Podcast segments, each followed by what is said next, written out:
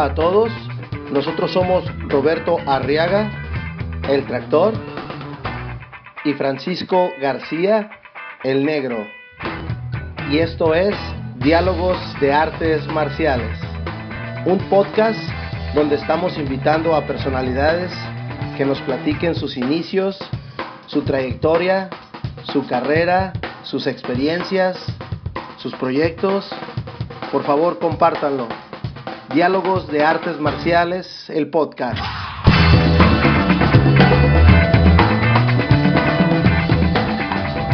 Amigos, ¿cómo están? Bienvenidos una vez más. Aquí estamos, muy contentos en un nuevo programa, en un nuevo podcast de, de diálogos de artes marciales. Hoy tenemos este el, el privilegio de contar con, con, con, Jesús Dorantes, uno, un gran exponente de Kempo por allá, por Querétaro. ¿Qué tal, Francisco? ¿Cómo estás? Muy bien, muy bien, muy contento de tener a, a, al Sensei Jesús Dorantes, la nueva ola del Kempo. Vamos a ver qué nos dice de, y qué plática y qué historias nos tiene de, su, de, de, toda su trayectoria, porque es joven, pero no tan joven, ¿no? Ya tiene sus añitos acá en esto. ¿Cómo estás, Jesús? Muchísimas gracias, muchísimas gracias por la invitación. Eh, saludos a todas las personas que van a escuchar este podcast en Diálogos de Artes Marciales. Gracias por la oportunidad de compartir un ratito con ustedes. Estamos perfectamente desde acá, desde Querétaro, saludándolos. Qué bien, qué bien, qué gusto nos da tenerte por aquí. Y, y Jesús, platícanos un poco de, de, quién, es, quién es Jesús Dorantes. Claro, pues Jesús Dorantes es una apasionada de las artes marciales eh, desde que las conocí, para mí representaron una salida, un escape a muchas situaciones difíciles que yo está, estaba pasando en mi vida en ese momento, en la adolescencia precisamente, y, y, representaron para mí, las artes marciales desde ese momento se volvieron un todo, eh, se volvieron para mí la salida, eh, el escape, y pues se volvieron mi pasión. Desde pocos meses después de que ingresé al primer entrenamiento me di cuenta que yo me quería dedicar a compartir las artes marciales y desde entonces me dediqué a entrenarlas para eso. Actualmente soy este tengo soy director de la escuela KTS acá en Querétaro, tengo mi propia escuela, eh, doy charlas, pláticas motivacionales, conferencias en preparatorias, universidades, secundarias, eh, tengo mi propio torneo, eh, soy pues soy emprendedor, mi, la escuela yo es a lo que me dedico al 100%, a mi pasión, a vivir de mi pasión, y, y, pues eso me convierte en alguien que todo el, todo el tiempo está innovando, está eh, descubriendo y está emprendiendo nuevas cosas. Perfecto, perfecto. Nos, nos, nos comentas que en, en, la adolescencia, ¿cómo fue ese camino? ¿Qué, ¿Qué escuela acudiste? ¿Quién te llevó? ¿Quién te acercó? ¿Cómo? Platícanos un poquito. Pues es, es, una, es, es una historia curiosa. Yo, yo tenía alrededor de 11 años, más o menos 10, 11 años, y, y mi hermana, mi hermana practicaba eh, Kempo. En ese momento, eh, mi hermana mayor, yo no sabía lo que era Kempo, ni pues nadie sabía, ¿no? Y ella iba y practicaba, entrenaba, y siempre me invitaba, ve, ve, te va, te va a gustar, te va a servir, y yo decía, no, no resulta que yo empiezo a pasar por algunas situaciones familiares en mi casa y, y, después en, en, la secundaria, bullying y demás. Y entonces eh, le digo, ¿sabes qué? Llévame a tu escuela, invítame a entrenar.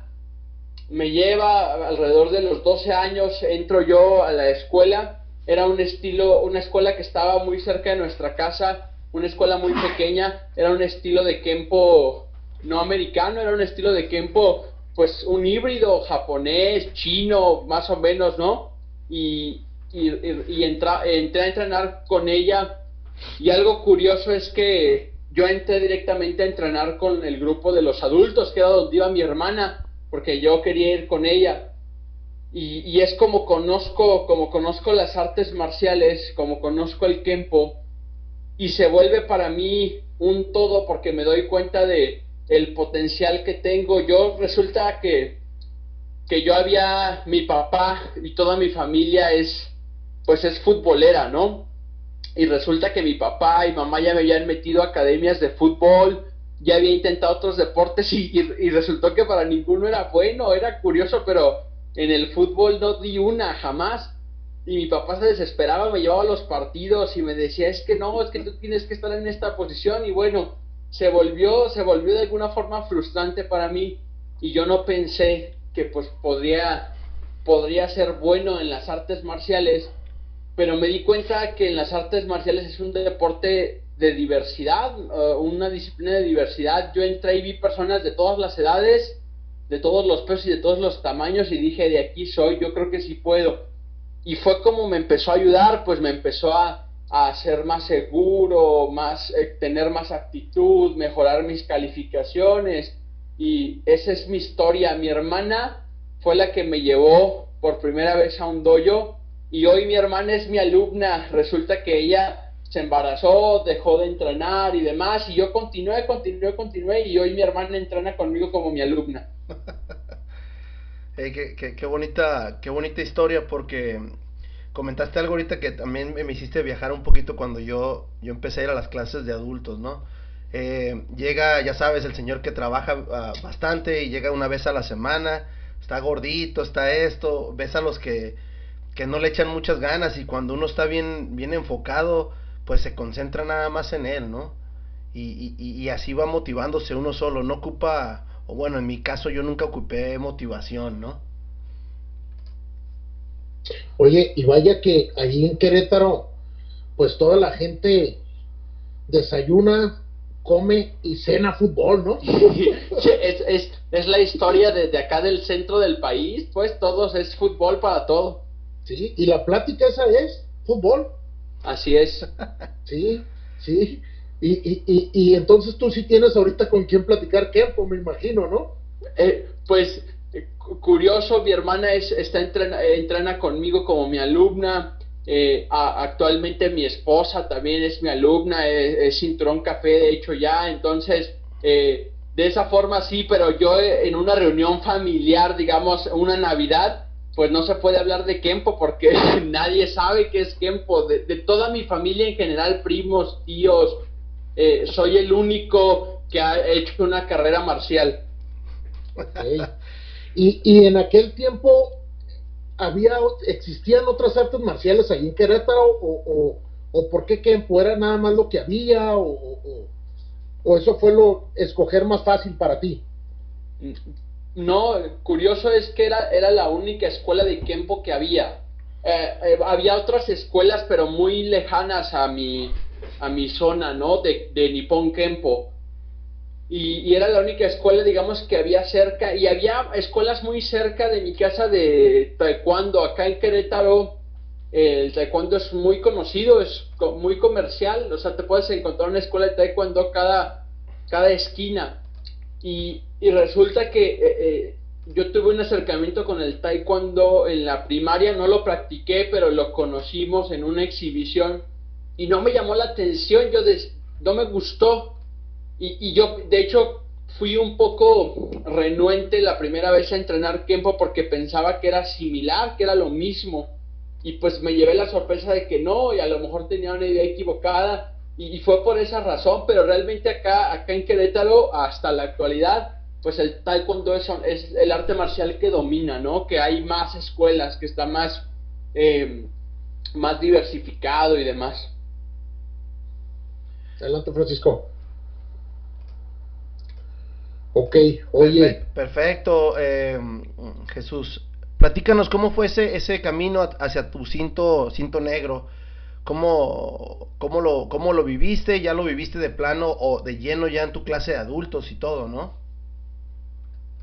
Sí, eh, yo eh, cuando nosotros, nosotros entrenábamos allí, entrenábamos un estilo de Kempo que no era americano y conocimos, la primera vez que nosotros conocimos o que yo conocí el Kempo americano fue porque conocimos al profesor Eric Alfaro de Aguascalientes y, y fue la primera, eh, el primer contacto que tuvimos con el Kempo americano y entonces hicimos una transición y empezamos desde cero a aprender el Kempo americano. Eh, gracias al profesor Eric Alfaro yo conozco a, a mi actual maestro, al Master Netza y que ha sido mi maestro desde entonces y que me llevó desde el cinturón blanco de tiempo americano hasta, hasta el cinturón negro primer dan. Y, y fue, fue un camino diferente porque tuvimos que hacer esa transición. Yo, yo seguía siendo novato, intermedio en, en el otro estilo de Kempo, pero fue la transición, hicimos la transición y se vuelve un tema más complejo de tardar muchos más años porque pues mi maestro está en Hermosillo, Sonora. Entonces eh, es viajar, es verlo, es quedarme en su casa, es tomar clases, es traerlo, que él me dé clases acá, que dé seminarios, es que si, si él viaja a Estado de México, viajo a verlo y ese tipo de cosas. Entonces se, se volvió un camino muy largo y de hecho una historia que sucede es que yo empecé a dar clases desde muy chico de artes marciales. Creo que a la mayoría de los que somos maestros nos pasó igual, ¿no? De que nuestro profesor nos decía, ayúdame con la clase, ¿no? O da el calentamiento. Y después más, y después ve y abre tú la escuela y tú da las clases y así. Y entonces empecé a aprender desde muy chico cómo dar clases. Y desde muy chico me di cuenta que es muy diferente tú saberlo a saber transmitirlo que tienes que aprender a transmitir también. Y entonces yo, eh, eh, cuando soy cintu, cuando me, grado, eh, me gradué de cinturón café, yo le pido permiso a mi maestro, al Master Necha, y pongo mi escuela en Querétaro de cinturón café.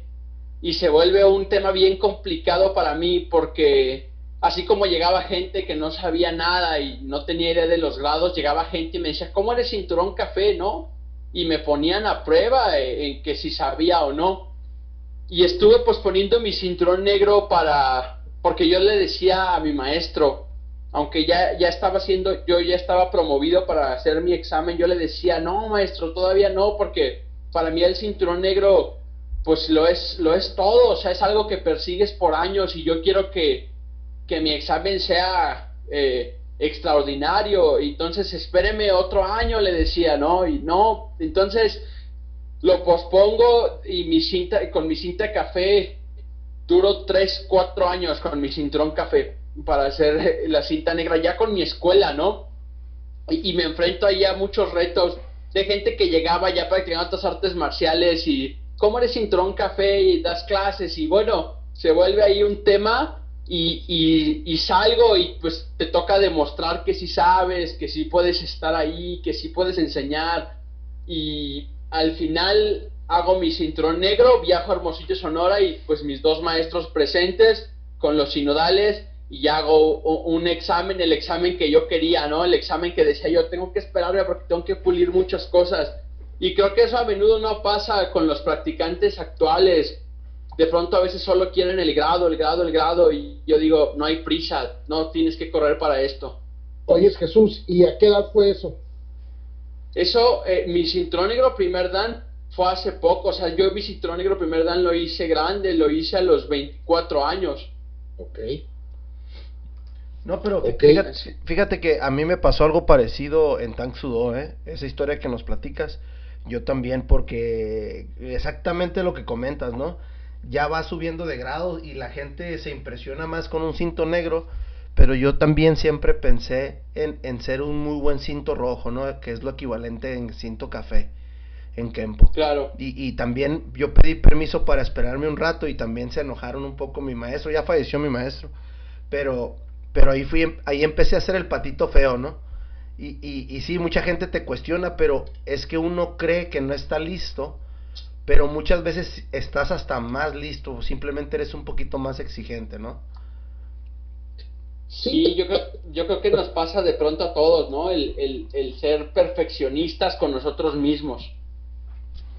Y aparte, eh, te das cuenta en otros sistemas, sin, sin, menospreciar ninguno, ¿no? Que a veces hacen un cinto negro eh, eh, a muy, muy, muy rápido, vaya.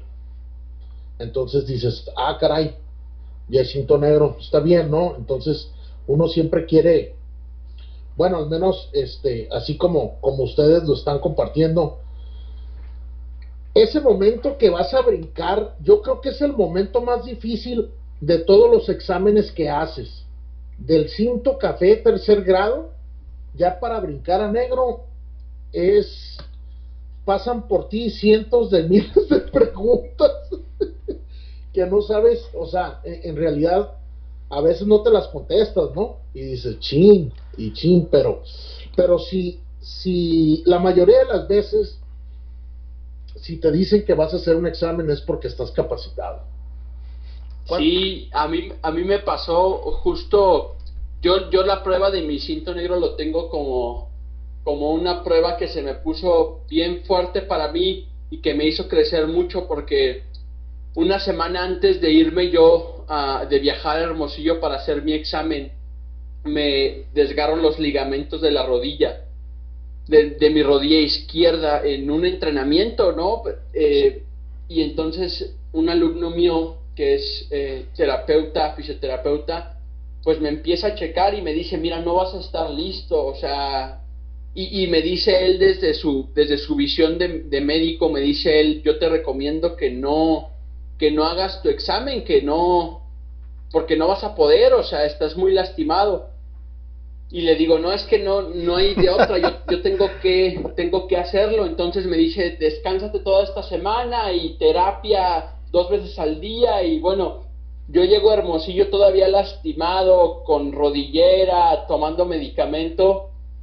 Eh, presento mi, mi tesis desde que llego, porque les presento mi tesis a mis maestros y al otro día, después de dos, dos días era mi examen y justo una noche antes, un día antes del examen, yo le pregunto a, al terapeuta, oye, ¿qué pasa? Mi rodilla, me siento atrofiado porque ya llevo una semana sin moverme y me dice, no, no, eh, eh, intenta hacer algo, muévete un poco, haz un par de sentadillas.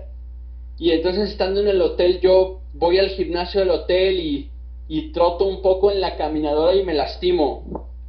Truena. Híjole, le marco, oye, pasó esto y me dice, ¿sabes qué? Tómate un desinflamatorio, ponte hielo lo más que, lo más que puedas y al otro día yo llego a, mi examen con mi rodilla hinchadísima, eh, con rodillera y todo, y fue un examen de cuatro horas, ¿no? Sin parar, porque era un examen privado, o sea, era un examen para mí, estaba yo para presentar el examen, los sinodales y mis maestros. Y fue un examen sin parar, ¿no? De cuatro horas técnicas, formas, eh, demostración, preguntas de la... Bueno, no, eh, es, fue una gran prueba para mí superar eso y por eso me supo más. Yo creo que la cinta negra me supo más por esa lesión que tenía. Oh, pues ¿Y cuánto tiempo duraste después de tu examen negro para, para ya, ya estar bien de esa lesión?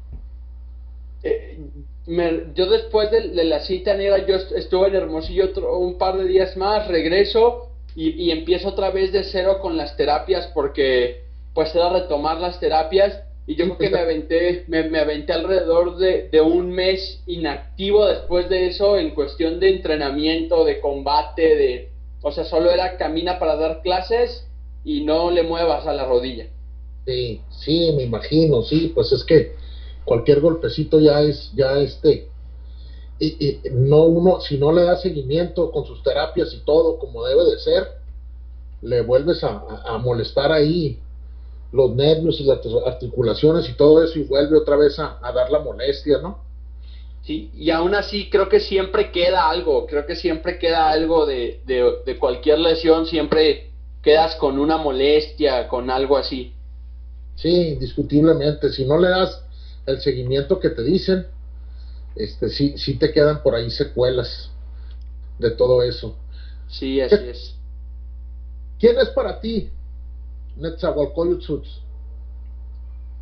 Híjole, para mí eh, el maestro Netzazot y se lo se lo escribí cuando hizo cuando hizo su su octavo dan el maestro yo le yo le dije que para mí él era el hombre que me inspiró no porque eh, más, que, más que me haya dado miles de clases de Kempo, para mí el maestro me ha enseñado a vivir, me ha enseñado eh, la vida, ¿no? Y eso es lo más valioso para mí que, en la relación que tengo con él y los consejos que me ha dado, pero sobre todo eh, el ejemplo que me ha dado en, en ciertas situaciones que me han dejado lecciones de por vida pues para, para, para salir adelante, para seguir avanzando, para no darme por vencido. Y pues para mí, así, una descripción como tal, para mí Nechasot es el hombre que me inspiró, ¿no? En el camino y en la vida. Qué bien, qué interesante. Oye, ¿y, y, y qué, es, qué es el entrenar con él? ¿Qué tal? Es, es para, mí, para mí representa una aventura y, y ahora, ahora que, que, yo que tengo la oportunidad de, de ver eh, dos, dos facetas de él como maestro, una que es como su alumno en clases privadas y una como su alumno en clases grupales o en seminarios, es toda una aventura y es toda una, una cátedra cuando él enseña, ¿no? Es, es, es meterte en la profundidad de lo que es el arte desde, la, desde, una, desde una visión, pues, mística, desde encontrarle ese, ese misticismo a las artes marciales, ¿no? Al, al entrenamiento, al kempo, a las formas, a cada técnica, a cada movimiento indiscutible, ya tiene mucho, mucho, muchos años en esto, ¿no? Adelante, Francisco. Te hemos visto también en varias fotos con el maestro Grandmaster uh, Gilbert, Gilbert Vélez. ¿Cómo, ¿Cómo es entrenar? Él es el, pues el maestro de varios, de varias personas, este, con gran trayectoria ahí en Hermosillo. Eh, pues pero bueno de Hermosillo, ¿no? No, no, pues no nada más de Hermosillo, pero yo creo que tiene la, la camada de cientos negros más grandes ahí, ¿no? ¿Qué es, ¿qué es Jesús para, para ti entrenar con el Gran Master? Pues es, es, es, es, algo completamente distinto. Yo conozco al Gran Master Gilbert Vélez en el 2000, en el 2011, me parece. Es cuando yo, cuando yo tengo un acercamiento con él y puedo tomar por primera vez un seminario con él y, clases. Y, y me quedo sorprendido porque el maestro estaba saliendo justo unos meses atrás lo habían operado, había tenido una cirugía él en, la rodilla y entonces él iba, él llegó con bastón a dar, a dar clase, ¿no? Llegó con su bastón, se puso su uniforme, entró al tatami y la verdad es que mi pensamiento fue pues que iba a ser una clase, una enseñanza muy tranquila, ¿no? Que no iba a haber como explosión y de pronto empieza y agarra el sparring y empieza a explicar y, y suena el uniforme del maestro por todos lados y vuela en los movimientos y yo me quedo asombrado, ¿no?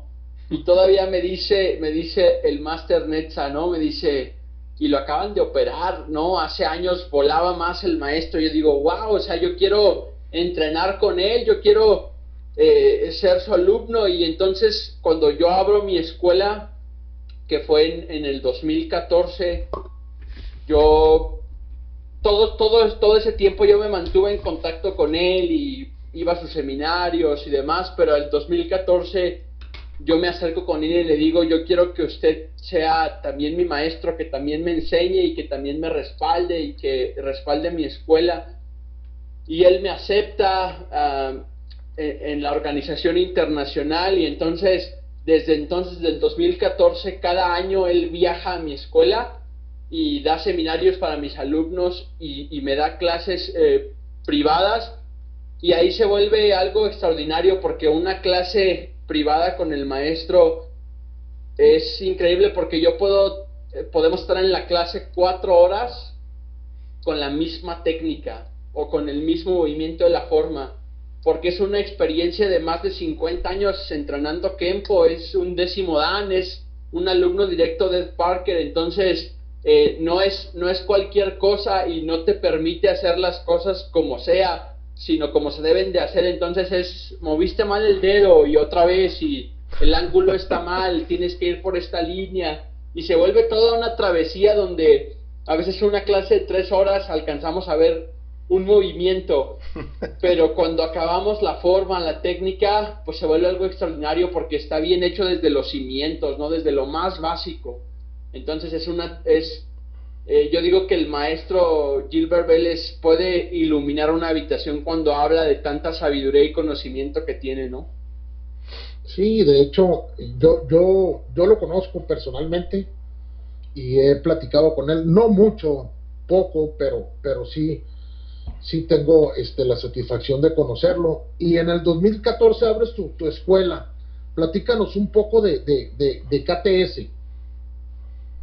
Sí, claro, yo, yo abro mi escuela porque yo, yo decido, yo, yo, yo estaba estudiando, yo estaba estudiando contabilidad y yo decía, no, yo no quiero dedicarme a nada de esto, no, no me llena, no, no es mi pasión, no lo disfruto y opto al final por poner mi escuela con mi hermana como socia. Mi hermana es licenciada en Derecho y, y en ese momento ella eh, deja su trabajo, la liquidan y, y, me dice, vamos a poner una escuela, ¿no? Eh, tú encárgate una escuela, yo la pongo y nos hacemos socios.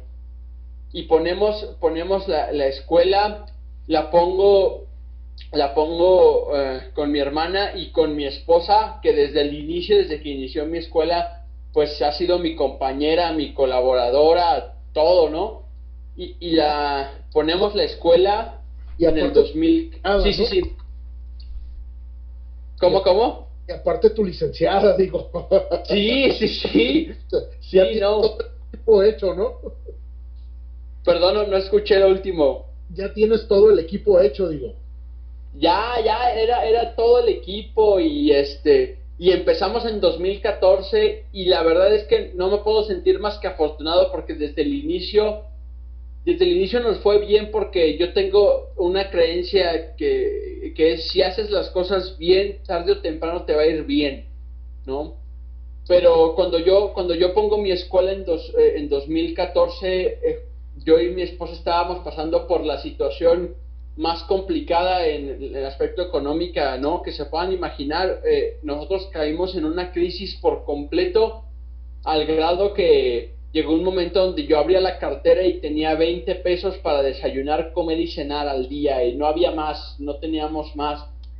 Y llegó un momento donde me sentí sumamente derrotado y yo decía, híjole, me siento derrotado, me estoy dando cuenta que a lo mejor no es el camino yo antes de, antes de abrir mi escuela y, antes de, conocer a mi esposa y todo, yo había, desde chico, desde los 17 años, pues por las artes marciales me metí a trabajar de seguridad, conocí ese mundo un poco, el mundo de los escoltas y demás.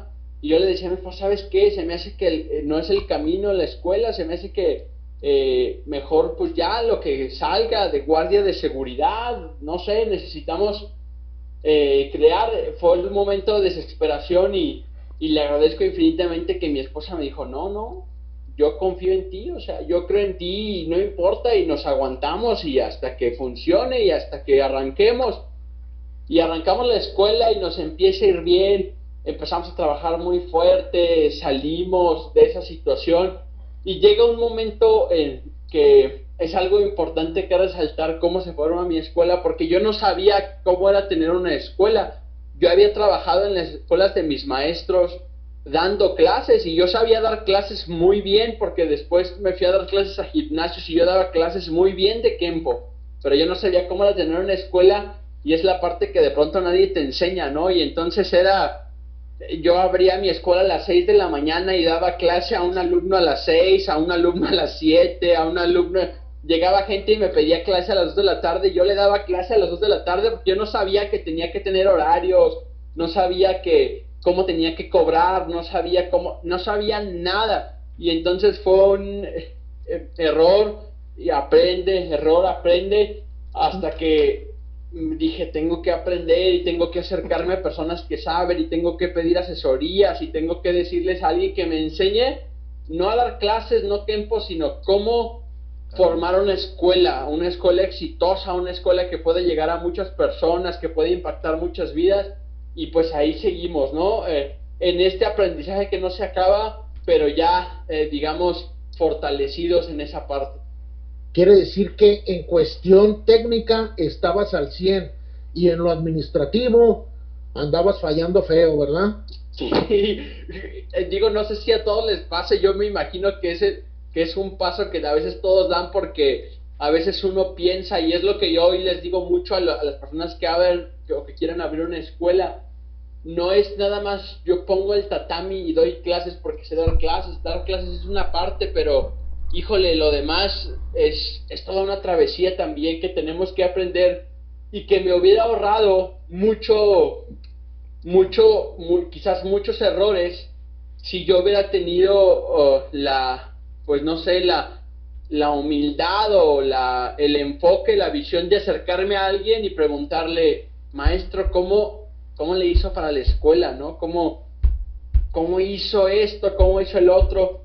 Y bueno, ahí el maestro Necha me empezó a aconsejar, otros maestros. El maestro Gilbert Vélez, él tuvo tres escuelas al mismo tiempo en Tucson, una de ellas por más de 20 años, entonces empezó a pues asesorarme, a decirme tienes que hacer esto, tienes que dar clases particulares así, tienes que eh, eh, dar los uniformes así, muchas, muchas cosas que yo, que yo no sabía porque yo sabía dar clases y cómo funcionaba y las, las 200 técnicas y demás, ¿no?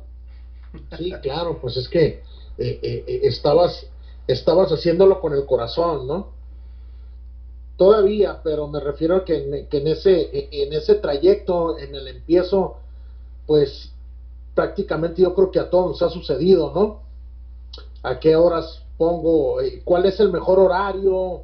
Este, ¿Cuánto es lo que hay que cobrar? Dependiendo la zona, todo eso, pues. Entonces, qué bueno que, que este, que, que, ha sido un, un, bonito trayecto de, de tu vida el, el, poner una escuela y todo un éxito, ¿no? Y, y, y ha sido lo que, lo que esperabas la verdad es que ha sido más de lo, de lo que yo esperaba. Yo, yo en su momento cuando, cuando abrimos la escuela, yo me visualizaba dando clases. Yo, me, yo decía, yo, eh, pues dar clases y es suficiente. Y conforme avanzó me di cuenta que, que dar clases está bien, pero que si realmente eh, existe un líder, el único trabajo del líder es crear o formar otros líderes.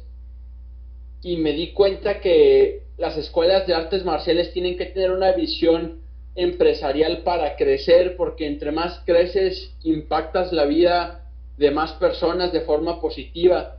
Y entonces yo empecé a visualizar y decir, si yo ahorita tengo 80 alumnos, yo estoy impactando 80 vidas, quizás la vida de 80 familias, pero si yo mañana tengo 500 o 1000, voy a impactar la vida de mil personas, porque yo siempre he visto las artes marciales como algo sumamente positivo en la vida y lo veo cada día con mis alumnos, desde los niños que llegan porque son rebeldes, los que llegan porque son violentos, los que llegan porque son violentados, los mismos adultos que llegan porque tienen inseguridades, porque tienen problemas de salud, porque no tienen eh, forjado un carácter, una actitud y cómo se transforman con las artes marciales, ¿no? Llega un momento donde los ves y dices, híjole, hace tres meses no eras nada de lo que eres ahora porque así iniciamos todos.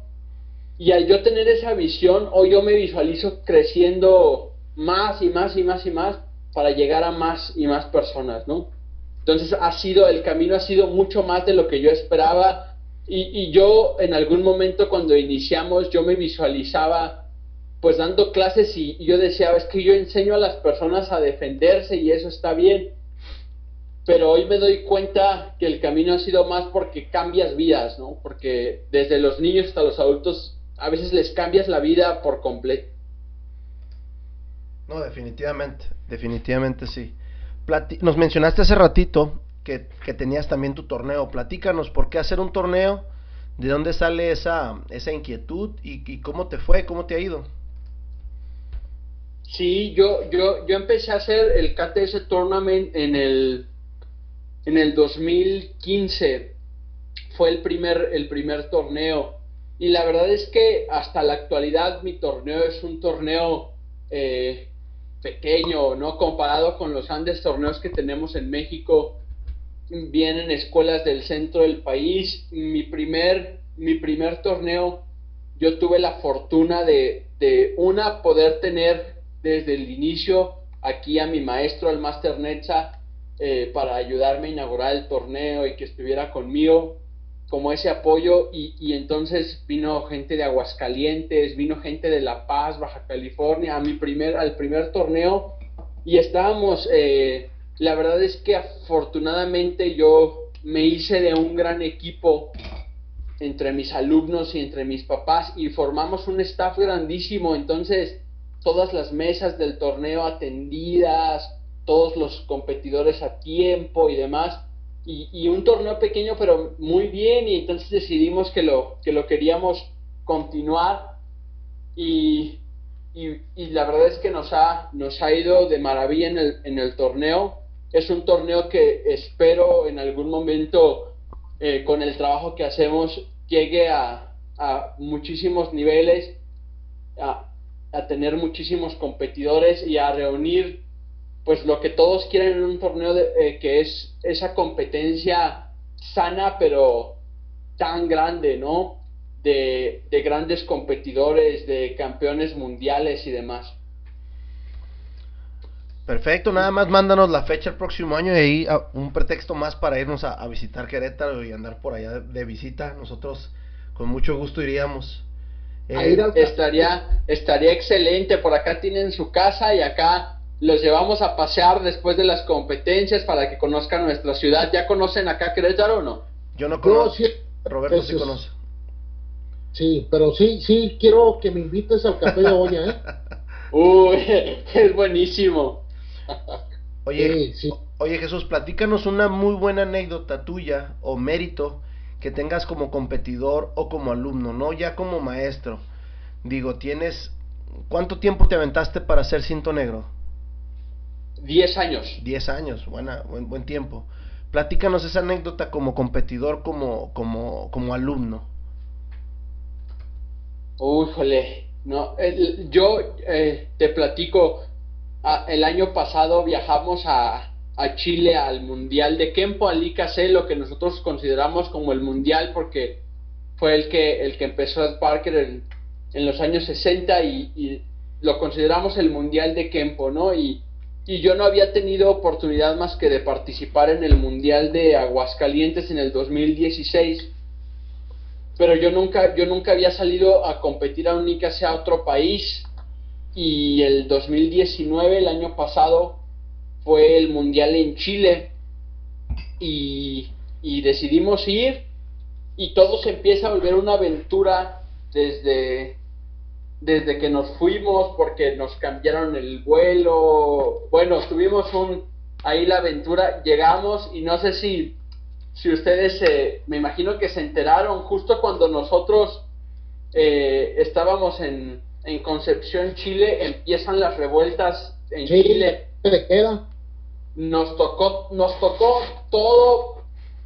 Nosotros llegamos un jueves, estuvimos el jueves muy bien, eh, mi esposa y yo, un maestro de ahí nos llevó a conocer el torneo y los seminarios empezaban el viernes, estuvimos conviviendo con los maestros y el viernes después de regresar de los seminarios se desata todo, pero de una forma increíble. Nuestro hotel estaba justo en el centro de Concepción, a unas calles del Palacio de Gobierno, ¿no? De lo que es Concepción. Y entonces todo se desató enfrente de nuestro hotel y resulta que empezamos a, a huir desde la habitación. Estábamos preparándonos para irnos a la cena de inauguración del evento.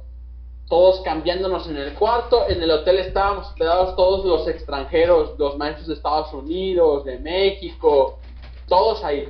Y entonces empezamos a escuchar entonces me asomo por la ventana y eran los granaderos aventando las el gas, ¿no? Las bombas de gas lacrimógeno, decenas de personas corriendo, incendiando, y justo enfrente del hotel, y entonces yo lo primero que hago es decir, el maestro Vélez, no, pues estaba en el mismo hotel, yo dije, no, no vaya, no se vaya a salir, eh, tenemos que localizarlo y, y demás. Y, bueno, bajo, bajamos al, restaurante del, del hotel y no, el maestro, ya estaban todos los maestros reunidos, todos muy preocupados por la situación. Teníamos mucho miedo de que, de que pues la trifulca fuera a afectar ahí el hotel y demás. Le hablamos al organizador, no, todo se va a calmar mañana y demás. Y resulta que esta este movimiento social que hicieron en Chile duró semanas y ese fin de semana eh, nosotros al siguiente día nos tocaba competir, ya nadie fue a la cena de inauguración, ya no podíamos salir por el peligro. Al siguiente día la competencia nos recogían a todos los extranjeros en unas, en unas camionetas y nos llevaban al lugar del torneo. Y ya vamos todos los maestros y decían, justo nos decía una persona de Chile, no, no, no se preocupen, esto mañana ya, o sea, aquí respetan muchísimo a la policía, esto mañana se acaba. Salimos al otro día a competir y vemos camiones de militares bajándose corriendo, vemos una, una pizzería completamente explotada, vemos, una vemos las gasolineras custodiadas por militares, todo como si fuera un campo de guerra. Y... pero valió la pena, ¿no? Te vienes con el primer lugar. Sí, llego yo a la competencia y se vuelve extraordinario porque traes la presión de toda esa situación yo mi categoría preferida y, en la que me enfoco siempre es en la categoría de formas, entonces afortunadamente éramos alrededor de 30 competidores en mi división y me traigo el primer lugar, me traigo el primer lugar en la, en la división y después de que yo compito, hago combate, se acaba el combate y el torneo se clausura por la trifulca, porque a las 6 de la tarde habían puesto toque de queda. Fíjate, qué tremendo. Entonces quiere decir que de ahí sales al hotel o, salen este al aeropuerto o, qué sucede nos ahí llegan llegan a avisar los militares que el toque de queda inicia en, en unos en unos minutos. Nos sacan a todos así corriendo porque los, los choferes de las camionetas decían es que van a cerrar y nos vamos a quedar en medio nosotros estábamos más o menos nuestro hotel estaba media hora en coche de ahí del lugar del evento Llegamos al hotel eh, y llegamos al hotel y cierran el hotel sin servicio de restaurante, nada, no teníamos ese día, ese día cenamos eh, leche y cereal que fue lo único que nos pudieron dar en el restaurante del hotel porque ya no había nada, no podía salir. Al otro día todo el mundo decía, ya queremos irnos. Y entonces los vuelos empiezan a cancelar todos los vuelos porque la gente empezó a entrar en pánico, porque los empleados de la aerolínea no podían llegar, entonces se empiezan a cancelar todos los vuelos y nosotros afortunadamente podemos viajar antes. Nosotros, yo, yo le dije a, mi esposa y a otro maestro que estaba con nosotros que es de Florida, vámonos desde antes al aeropuerto y vemos si nos podemos acomodar en otro vuelo. La idea es que ya nos saquen de aquí. Y afortunadamente llegamos y nos dice en el aeropuerto, ¿sabes qué? Sí, tengo, nosotros teníamos que volar de Concepción a Santiago de Chile y de Santiago de Chile a México. Y nos dicen en Concepción, ¿sabes qué? Sí, te puedo mandar en el vuelo que sale en 15 minutos y ya, de ahí a Santiago de Chile y ahí ya están saliendo los vuelos normal. Uh, perfecto, nos vamos, llegamos a Santiago de Chile y nos encontramos con, con mexicanos, con el profesor Igalfaro que estaba ahí todavía que se había ido desde un día antes, seguía ahí durmiendo en el aeropuerto porque su vuelo estaba cancelado. Oye, pues vaya, vaya experiencia. Híjole, fuimos parte, somos parte de esa historia de Chile y el levantamiento, eh, híjole, nos tocó todo ahí.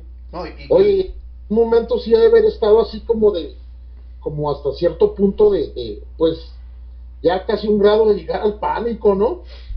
No, es que uno, como, uno, como, uno como extranjero es, es lo más difícil, güey.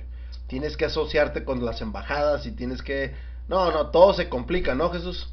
Sí, sí, sí. No, se, se volvió un tema porque los maestros de Estados Unidos, ellos son muy, muy, tienden mucho a eso, a, a refugiarse en sus embajadas. Entonces, inmediatamente ellos marcaron a su embajada y les dijeron, pásanos la dirección del hotel. Y vamos por ustedes no se muevan de ahí para nada. En cualquier situación de más peligro podemos mandar a alguien a buscarlo.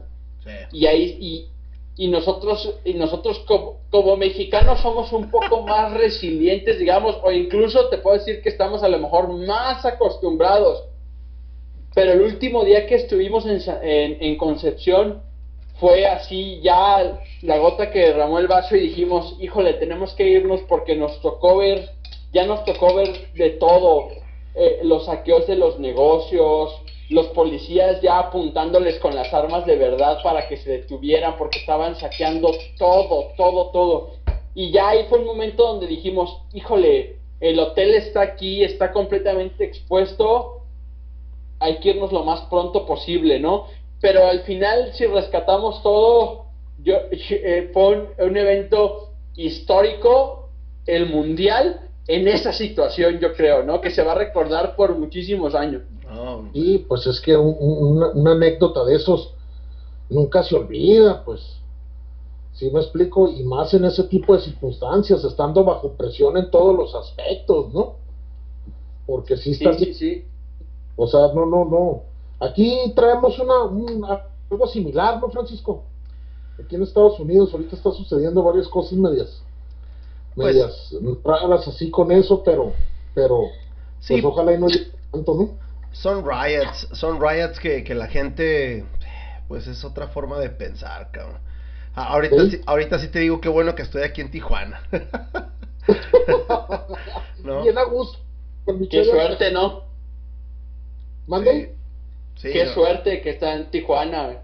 Sí, sí, aquí, aquí, precisamente aquí, yo vivo aquí en el centro de San Diego, aquí abajito hay un, pues hay, hay, hay, unas manifestaciones muy grandes que, que se, han estado dando y, en, varias partes del país, ¿no? Entonces sí, sí se está poniendo un poco feo. Esperemos que, que tanto la sociedad como las autoridades, este, pues ya empiecen a pensar un poco en, en todo lo que va a traer todo esto, ¿no?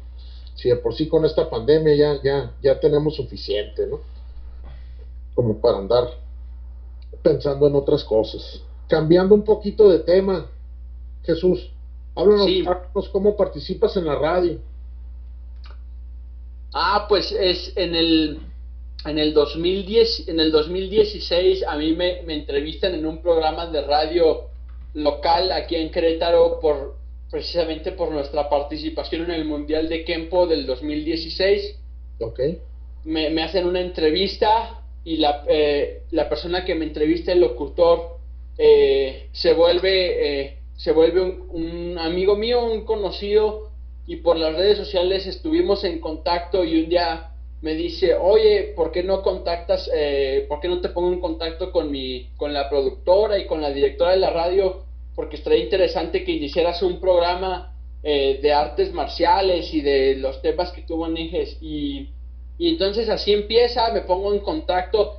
la verdad es que les soy en esto a mí y yo creo que lo, han visto últimamente en las redes. A mí me encanta, me encanta hablar. Yo soy orador desde la primaria, ganaba concursos eh, de oratoria y demás. Entonces lo vi como una oportunidad, sobre todo de mejorarme, porque siempre, y ustedes lo saben, es un, es un reto hablar, incluso aunque tu público no te esté viendo. Las primeras veces, hoy es complicado, incluso en la radio, ¿no? Entonces, este, lo vi como una buena oportunidad y una buena oportunidad de difundir el Kempo en mi estado. Entonces empiezo con, es una radio que es por internet que se llama Radiofrecuencia Digital y comienzo con un programa eh, eh, eh, en las mañanas, un programa mañanero que transmitía dos veces a la semana y donde tuve invitados, maestros de otras artes marciales, peleadores de aquí de Querétaro, diario hacía un tema nuevo en relación, mi, mi programa se llamaba El Concepto para Todos y, pues el contexto del programa era que cualquier persona pudiera entender eh, la parte de la educación, la seguridad y el deporte que dan las artes marciales, ¿no? No, y como mencionas, todo el hecho de estar enfrente con, con, de un aparato te da, te da un poquito de nerviosismo, pero ya con el tiempo te da una seguridad y una facilidad de palabra, ¿no? Sí, claro, ¿no? Vas mejorando y te ayuda en todo, que creo que una ventaja que tenemos las personas que damos clases, eh, como nosotros que somos maestros eh, de artes marciales, creo que creo que hay una, una ventaja muy grande en cuestión de, de hablar en público y de liderar y de darte a entender, de ser claro, porque pues lo hacemos diario, realmente diario eh, que damos clase, pues practicamos ahí nuestra oratoria y la forma en que comunicamos, ¿no? Entonces, eh, fue, fue, fue, otro gran paso estar en la radio porque me enseñó, ¿no? Me enseñó más cosas en cuestión de cómo comunicarme. Perfecto, perfecto. También vimos unas fotos ahí tuyas de, de, de estando en un, de referee en las peleas de, de MMA. Platícanos un poco cómo te has metido, cómo te metiste a ese, a ese circuito, cómo, cómo empezaste como referee o cómo, cómo empezó tu experiencia ahí. Sí, nosotros eh, cuando, cuando abro la escuela, yo es cuando empiezo a tener más acercamiento con otras artes marciales.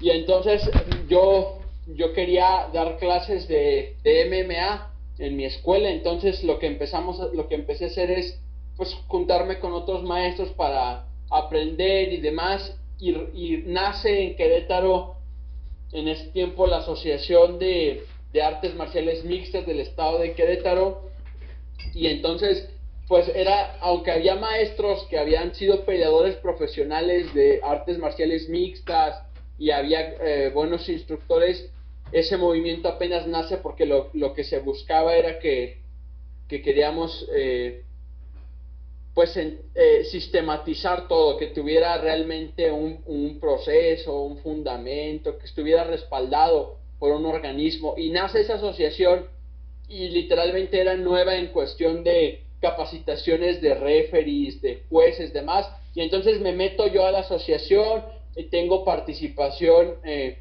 ahí, y entonces es cuando yo empiezo a aprender el tema de, me empiezo a certificar con la asociación en cuestión de las reglas del MMA, la labor de un juez, cómo se califica, de un referee, y hago mi debut en unas peleas como referee de aquí de Querétaro, que fueron realmente eh, nuestro debut de muchos profesores de Querétaro que, nos, que hicimos esa certificación como referees, porque nunca nos habíamos subido a un ring, a un área como referees, y a veces uno tiene ideas diferentes de lo que se tiene no se tiene que hacer, y la verdad es que fue una gran experiencia, después la verdad es que me separé de ese mundo de las artes marciales mixtas, y y hasta ahorita no, no he regresado, aunque sigo teniendo a mis amigos ahí y demás, ya no seguí con ese camino de, de las artes marciales mixtas, ¿no? Ya, eh, de hecho, tengo muy pocos alumnos que siguen compitiendo y peleando en artes marciales mixtas,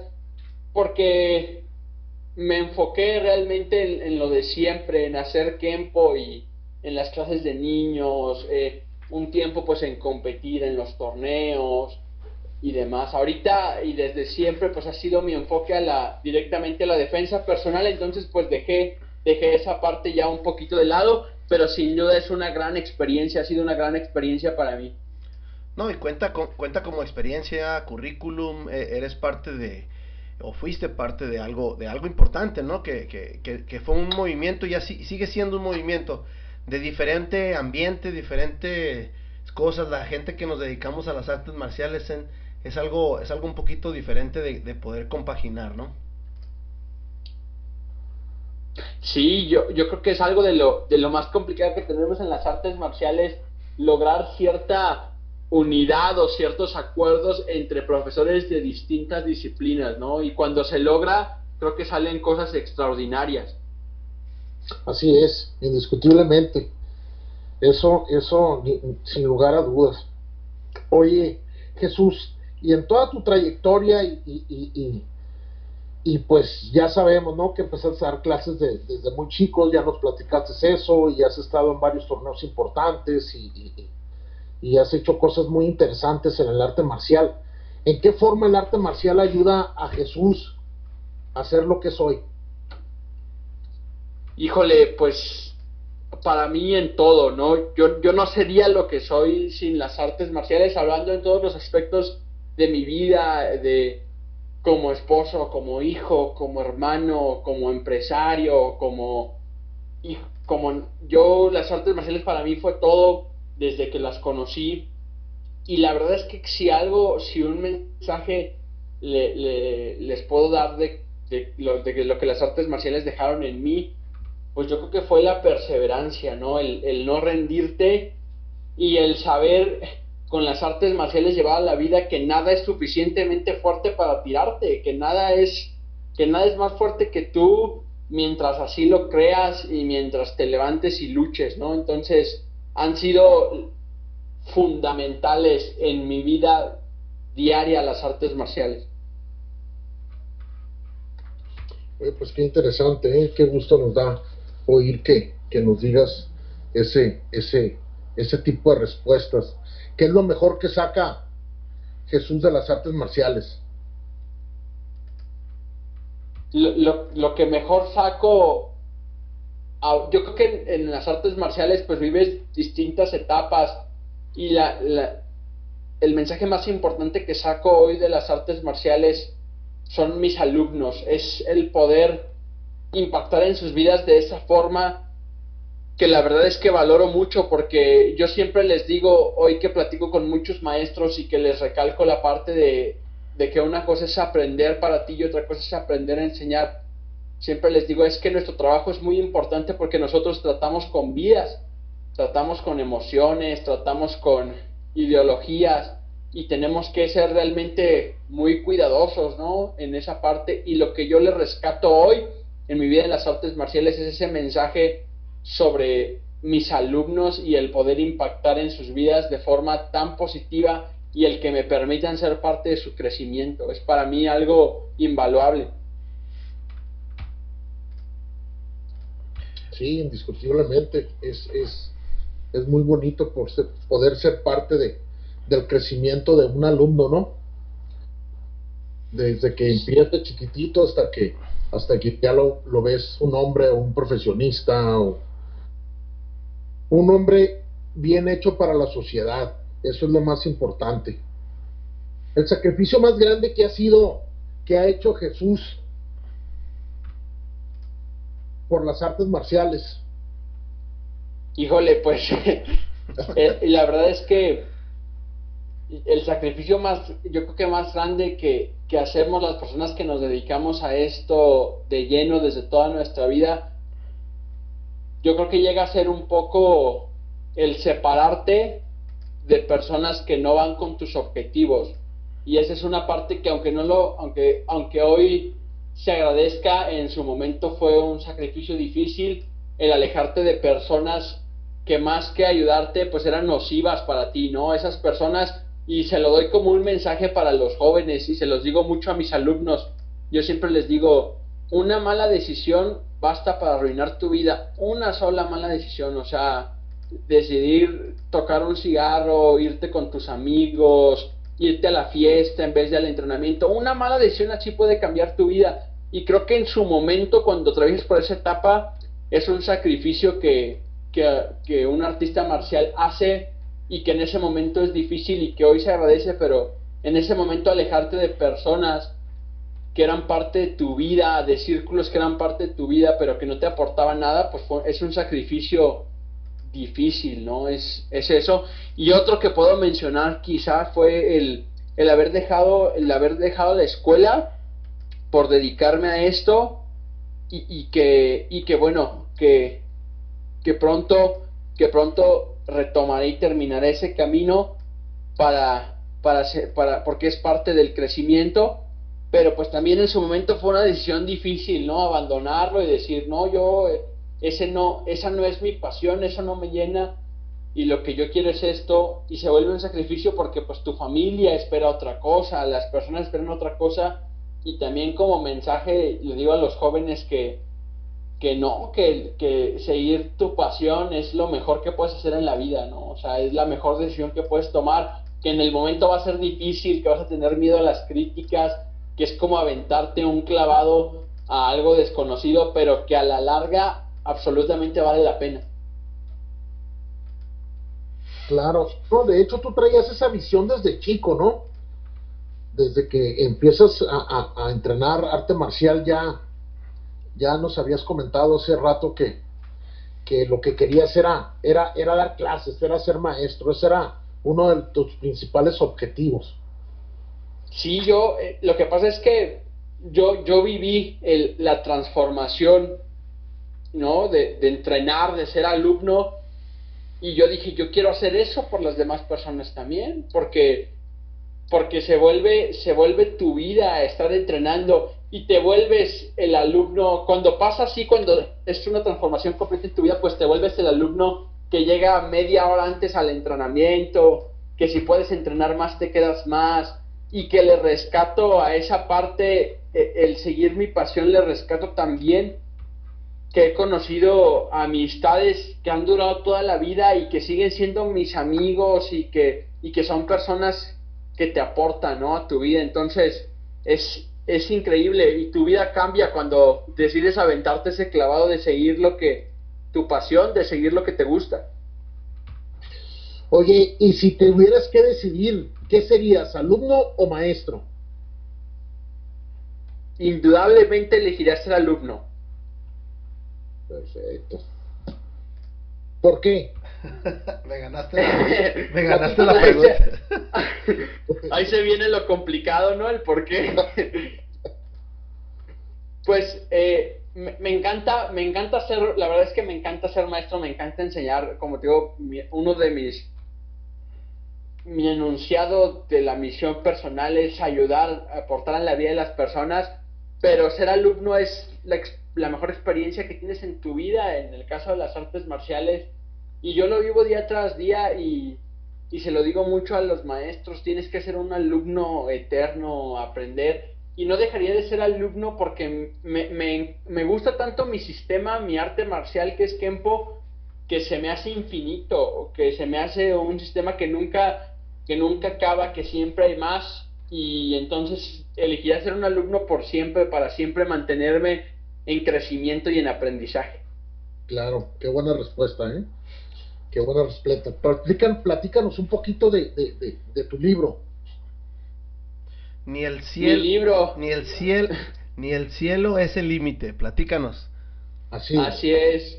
Eh, pues bueno, el, el, libro lo tengo escribiendo desde, desde hace ya, desde el año pasado, varios meses, y la verdad es que uno, yo siempre, mi papá es escritor, él, escrito desde que yo tengo memoria, él ha, él, él ha sido escritor y, y me compartió eso y en algún momento en mi adolescencia yo le dije, papá, yo quiero ser escritor y entonces yo iba y lo visitaba a su casa y, me ponía a escribir con él y a que me corrigiera, pero yo en ese momento estaba en, uno de mis, pues en esa parte de el arte marcial y todo y, y, lo abandoné, esa parte de escribir, pero siempre me quedó la espinita, yo tengo que escribir un libro y tengo que... Y me di cuenta hasta hace pocos años que si lo que me gustaba era compartir y era enseñar, pues tenía que buscar todos los medios posibles para compartir mi mensaje. El mensaje de no te des por vencido, el mensaje de las artes marciales, el mensaje de, de sigue adelante, levántate a entrenar. Y entonces dije, tengo que escribir porque escribir un libro va a ser otra forma de dejar un mensaje, no nada más las clases. Y escribo ni el cielo es el límite, porque como lo pongo ahí, les platico un poquito en la introducción de mi libro, yo, yo no creo en los, en los límites invencibles que se pone la gente, ni creo tampoco en los máximos niveles. Cuando alguien me dice, sí, yo estoy en mi máximo nivel, yo digo, no, hay más, estoy seguro que hay más, solo tienes que empujarte un poco más y tienes que entrenar un poco más. Y entonces, pues mi libro, Ni el cielo es el límite, recopilo ahí eh, más o menos 180 frases de motivación, superación, bullying, disciplina, desde la filosofía de las artes marciales que pueden ser aplicadas a, la vida diaria y lo hago así completamente digerible el libro, ¿no? Tú lo abres, encuentras una breve introducción y luego empiezas a leer las frases que hay ahí, ¿no? Pongo frases que en algún momento creo que todos hemos llevado como filosofía. Pongo frases como no, no eres malo, solo te hacen falta mil horas de entrenamiento. Frases como la, la motivación dura tres meses, disciplina es lo que necesitas. Y todo desde la filosofía de las artes marciales. Entonces la verdad es que me sentí muy, muy contento de haberlo terminado. El libro lo ya tenía el libro terminado y cuando empieza la cuarentena, llega un momento en la escuela cerrada, sin poder dar clases y demás, que digo, necesito hacer algo, algo más, crear algo, sacar algo, y me acuerdo y le digo a mi esposa, ah, ya sé, voy a editar el libro, voy a corregirlo, voy a ajustar detalles y lo voy a publicar, y lo hago en este tiempo, ¿no? De cuarentena, eh, que para mí fue el mejor momento, yo creo. No, sí, sin, sin lugar a duda, yo creo que fue el mejor momento. Nosotros, varias gente encerrada, la mayoría, y, y, sí, qué bueno. Yo, me, me, eh, yo lo quiero conseguir. Yo creo que la próxima semana lo pido ahí Ya vi que está en Amazon y, con mucho gusto, soy amante de la lectura y, y, apasionado de las artes marciales, pero vamos, vamos documentando un poquito más. Oye, entonces sería, pues va a estar medio difícil para que tenga dedicatoria, ¿no? Tendremos que ir a, a Querétaro, ¿cómo le iremos a hacer ahí? Híjole, van a tener, van a tener que venir. Aprovechamos el torneo, el café de olla y la, eh, el autógrafo del libro. Ándale, todo, el kit, perfecto. Sí, sí, sí. Oye, Jesús, una persona muy dinámica, muy, este, ¿cómo te puedo poner una palabra? Muy, pues muy hiperactiva, muy movida. ¿De dónde sacas tu motivación? Ya comentaste ahorita una frase, esos tres meses que dijiste ahorita de, de motivación yo creo que ocupamos más. Y, porque cerramos un ciclo y cerramos un libro, cerramos un, no sé, un seminario, cerramos algo y vamos para el siguiente proyecto. ¿Qué, qué te motiva, Jesús?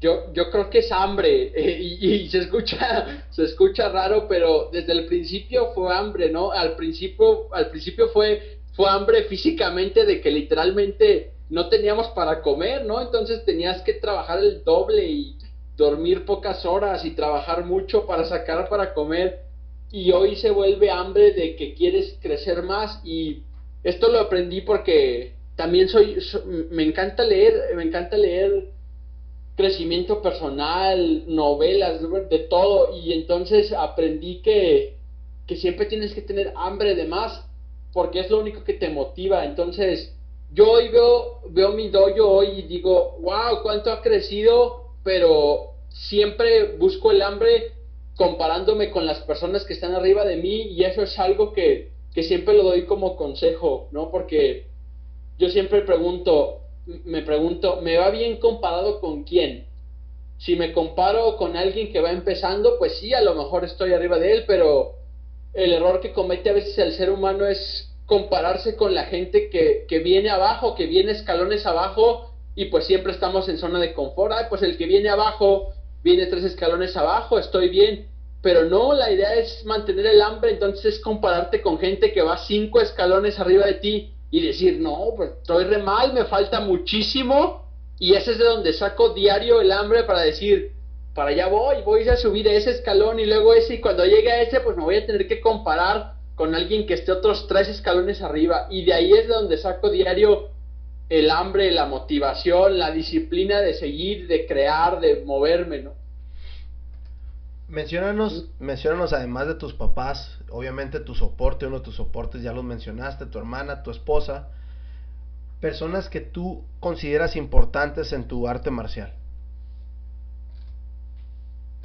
Que me han aportado a, a mi camino del arte marcial, pues indudablemente mis maestros, el Master Netza Sox, el maestro Gilbert Vélez, primero porque confiaron en mí y porque, pues porque de alguna forma antes eras, pues era como un simple soñador, ¿no? El que les decía, no, maestros, yo voy a hacer esto y eh, voy a entrenar y voy a tomar clases con ustedes, voy a viajar, voy a... Y el que confiaran en mí me impulsaran, pues ellos son un pilar, híjole, fundamental uh, usé la, la, frase o en algún momento de, de Sir Isaac Newton, ¿no? Que dice, si he podido ver más lejos que otros, es porque estoy parado sobre hombros de gigantes, ¿no? Y, y me reflejo, pues, que veo tan lejos por mis maestros, son mi pilar fundamental.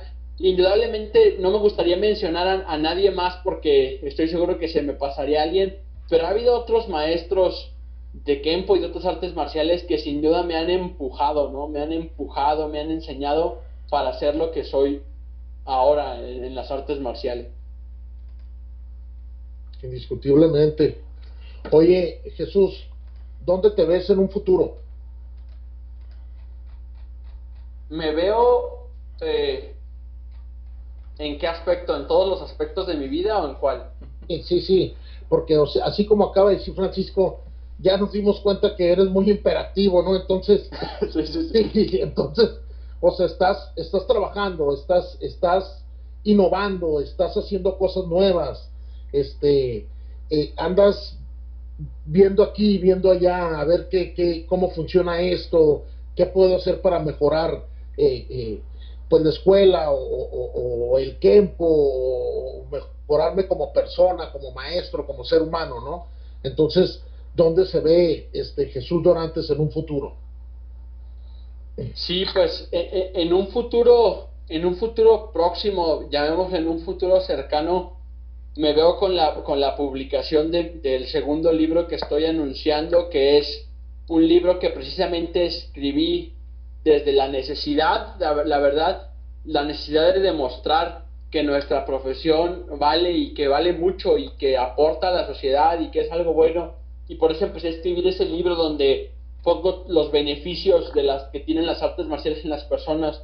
En un futuro muy cercano me veo con la publicación de ese libro, me veo con una escuela más grande, con mejores sistemas, con más alumnos, sobre todo con un mejor servicio, que es lo que siempre buscamos.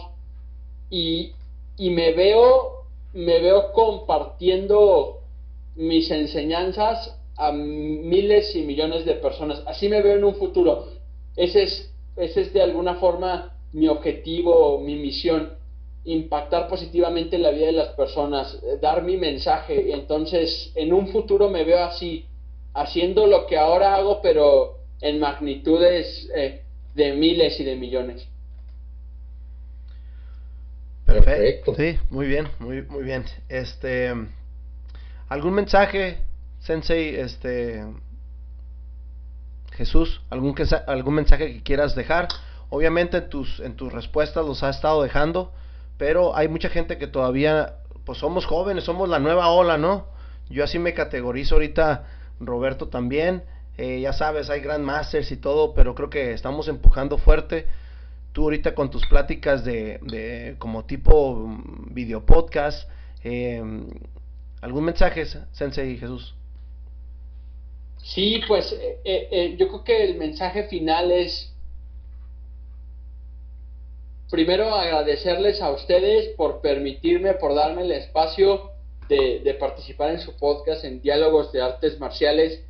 Me siento de verdad muy honrado porque sé que han tenido como invitados a grandes personalidades, a grandes maestros y el que esté yo de invitado pues me siento me siento agradecido y honrado. Y el mensaje que dejaría al final ya lo mencioné, ¿no? O sea, mantente con hambre, mantente activo y mantente vigente, nunca dejes de crecer. Las artes marciales tienen para darte mucho y para darle mucho a la sociedad y si es a lo que a lo que te estás dedicando, a lo que te quieres dedicar, pues es una profesión noble, es una profesión que aporta y que da muchísimo a la vida de las personas. Roberto. No, pues qué, qué, qué lección de vida nos has dado, Jesús. Muchas gracias. Muy contentos de, de, poder platicar contigo y, y, y, de conocerte un poco más, ¿no? Y, y que este, las personas que, que nos van a escuchar sepan quién es Jesús Dorantes, ¿no? El mensaje que dejas muy positivo, muy bueno. Muchas gracias por darnos también a nosotros la oportunidad de, de, poder tener esta charla contigo, Jesús. Un placer. No, pues el, el placer es mío eh, que, estar aquí con ustedes. Les hago la, la cordial invitación a los dos. Ya saben, Querétaro es su casa ya sea para el torneo o para el puro café, aquí estamos, este es Suena bien. A ver, a ver quién va primero para dónde, ¿no? Ya, ya, ya que estemos un poquito más, más este, pues más tranquilos para poder viajar y todo. Nosotros con mucho, con mucho gusto igual te hacemos una cordial invitación para acá, para la escuela o para el torneo que también nosotros este año desgraciadamente lo tuvimos que cancelar, pero, pero ya habrá, ya habrá más noticias del Tijuana Open y, y de la escuela de acá de nosotros nada más que agradecer y, éxito, éxito, síguele dando y, en lo que te podamos apoyar por acá, pues te echamos, te echamos las, las porras desde acá. Aquí estamos. Perfectísimo, muchísimas gracias, saludos a todos los que escuchan diálogos de artes marciales. Hasta luego, gracias. Nos vamos, hasta luego. Amigos, ¿quieren aprender más de artes marciales y tiempo? Busquen el programa La charla con el Sensei, una transmisión en vivo con artistas marciales de renombre. Su conductor, el Sensei Jesús Dorantes. Síganlo en su Facebook los miércoles, transmisiones en vivo, chequen sus horarios. Muchísimas gracias por haber escuchado este episodio. Síganos en nuestras redes sociales, Facebook, Diálogos de Artes Marciales, Instagram, Diálogos Marciales. Por favor, compártanlo, denle like.